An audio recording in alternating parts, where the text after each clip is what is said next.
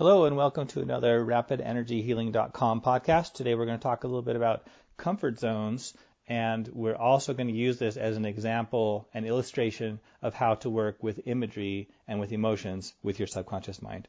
So I was working with a young woman this morning, uh, remotely. By the way, we weren't even talking on the phone or something, but but I've worked with her before, and I and I can make that connection to her, and I can sort my way through her feelings and, and thoughts, her her subconscious, and uh, and interact with it. That's what I do. That's what I love. So anyway, um, I knew. I guess I already knew this, but I, I noticed it again as I was looking in at what she needed. That, by the way, a little background on this on this young woman. She's smart. She's uh, active. She's an athlete.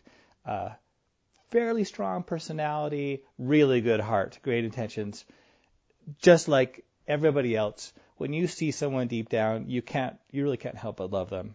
People, we are good. We just have a lot of crap often piled up on top of our good, or we're uncomfortable, and that makes us react crankily and turns us into jerks or something. But deep down, we're good. And of course, this girl is no exception. And so I want the best for her. So I saw this part, I noticed this part, I felt it, I should say. I always say see, but usually it's feel it, and then I kind of come up with a visualization to represent that feeling to help me interact with it.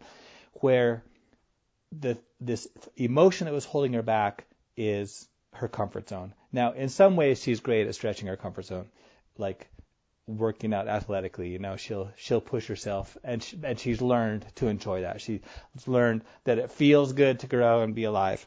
But in other instances, it's still a challenge. And the reason why it's a challenge, I don't know all the history of you know where this originated it's not even important.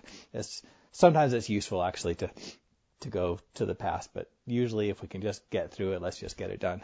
But anyway, so I was noticing that uh, when she wants to step forward into some of the ways she wants to be actualized and express her true self, then this feeling would just get really uncomfortable. And the way I visualized it, so I started working with her, and I imagined her kind of running forward, you know, toward that full open expression and freedom.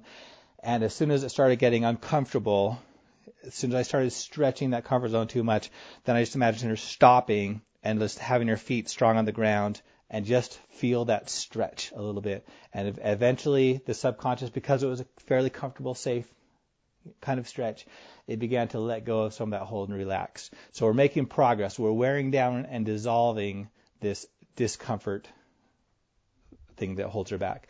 And then I had her do it again, and then I had her, I imagined her climbing up this ladder, and then it was kind of an interesting moment of visualization because the discomfort I could feel was kind of like in her throat and just below her throat.